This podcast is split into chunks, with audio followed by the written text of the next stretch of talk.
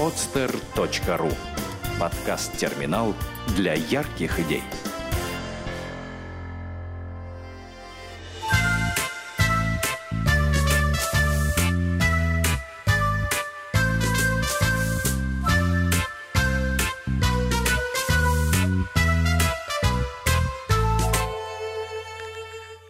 Тень и король. Автор Галина Зеленкина. Это было давно. Высокая гора родила большую тень, длинную и широкую.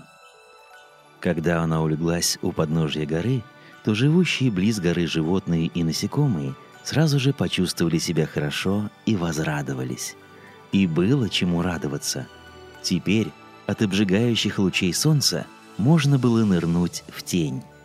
Для всех желающих находилось место, и, что удивительно, желающих отдохнуть в тени становилось все больше и больше, а места хватало для всех, и никто не был обижен отказом или грубым обращением. Видно, что пословица «в тесноте да не в обиде» здесь нашла свое подтверждение.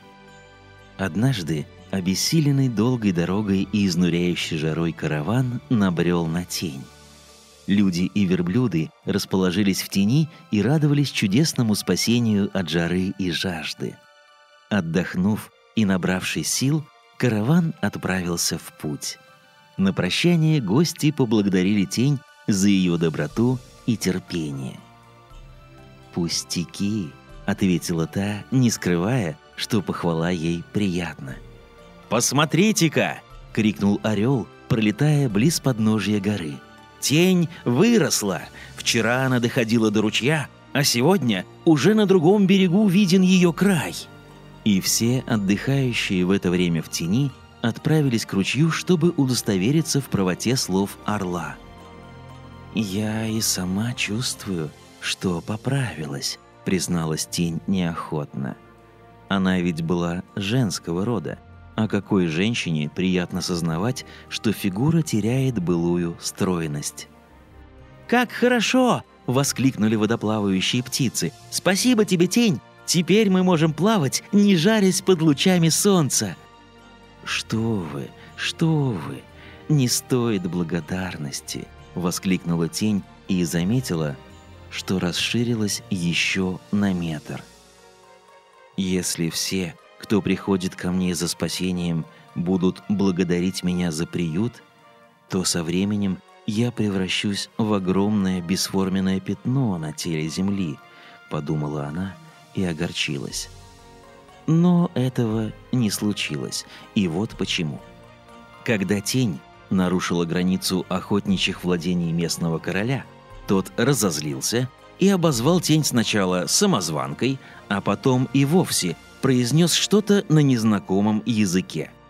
Свита короля захохотала, а тень от обиды вдруг уменьшилась и оказалась за границей охотничьих владений дурно воспитанного короля.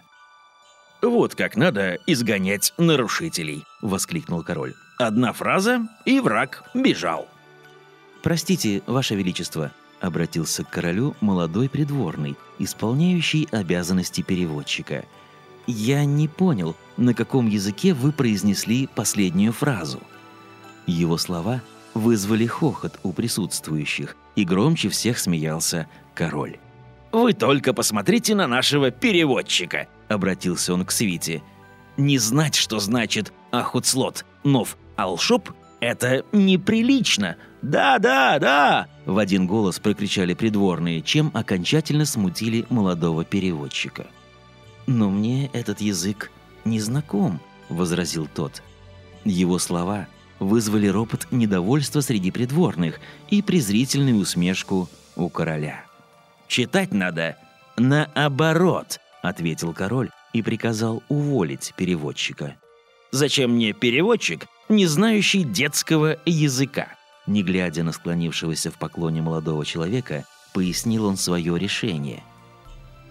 «Какой умный король», — уважительно подумала тень и попыталась прочитать наоборот запомнившуюся фразу, что не доставило ей удовольствия. «Хам», произнесла она вслух и укоротилась еще на метр. А молодой переводчик, прочитавший наоборот непонятную фразу, повергшую в бегство необычную тень, покачал головой. «Неудивительно, что она сбежала», – произнес он, глядя в лицо королю. «Кто это она?» – спросил тот. «Она – это большая тень, дочь высокой горы», – ответил переводчик и, поклонившись королю, хотел было удалиться в освояси. Но король присек его намерение жестом. «Нельзя ссориться с теми, кто выше тебя», — сказал он, глядя на удивленного юношу. «Пойди и извинись за меня перед тенью». Как только молодой переводчик произнес слова извинения, тень сразу же увеличилась в размерах и снова нарушила границу охотничьих владений местного короля. Но в этот раз король встретил ее благосклонно и даже пригласил посетить свой дворец. Тень, не раздумывая, согласилась, но с одним условием. «Чтобы я смогла дойти до вашего дворца, надо постоянно благодарить меня», — сказала она, что и было сделано незамедлительно. Свита короля принялась наперебой расхваливать тень, которая от множества похвал быстро удлинялась, и со стороны это было похоже на прерывистый бег. Когда тень очутилась в тронном зале — то первым делом направилась к трону, на котором восседал король. «Теперь ты, большая тень, будешь прислуживать мне. И все короли будут завидовать, что у меня в услужении самая большая тень», произнес король и жестом указал гости на место за троном. «Но я не умею прислуживать. Я умею только служить», — возразила тень. «Разве это не одно и то же?» – удивился король. «Ты должна благодарить меня за то, что удостоилась такой чести». Но тень не умела благодарить и поэтому съежилась от предчувствия, что сейчас ее будут ругать. Так и случилось. «Какая неблагодарная тень!» — повторяли друг за другом придворные. «Ничего ведь не случится, если я поблагодарю короля», подумала тень. «Благодарю вас, ваше величество», — сказала тень и хотела поклониться так, как кланяются другие придворные, но не смогла этого сделать, потому что уменьшилась в несколько раз. А так как все входы во дворец и выходы из него были закрыты массивными дверями, то тень не смогла соединиться с большей своей частью, которая уже покинула территорию местного королевства – Свернувшись в клубочек, то, что осталось от большой тени, лежало за троном, словно побитая собачонка. «Тень сбежала!» – перешептывались между собой придворные. «Найти и обезглавить!» – приказал король, и придворные разбежались по дворцу в поисках тени.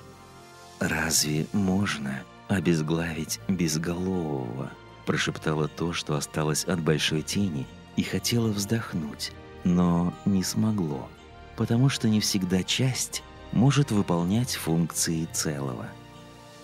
Так бы и пропало это то, что осталось от большой тени, лежа за троном неразумного короля, если бы не помог случай.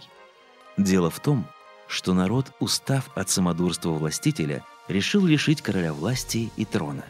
Рано или поздно всякому терпению приходит конец – когда в тронный зал вбежала толпа вооруженных людей, которые с криками «Да здравствует свобода!» вывели под руки короля из дворца и вслед за ним вынесли трон, то теперь уже бывший тронный зал превратился в большую комнату.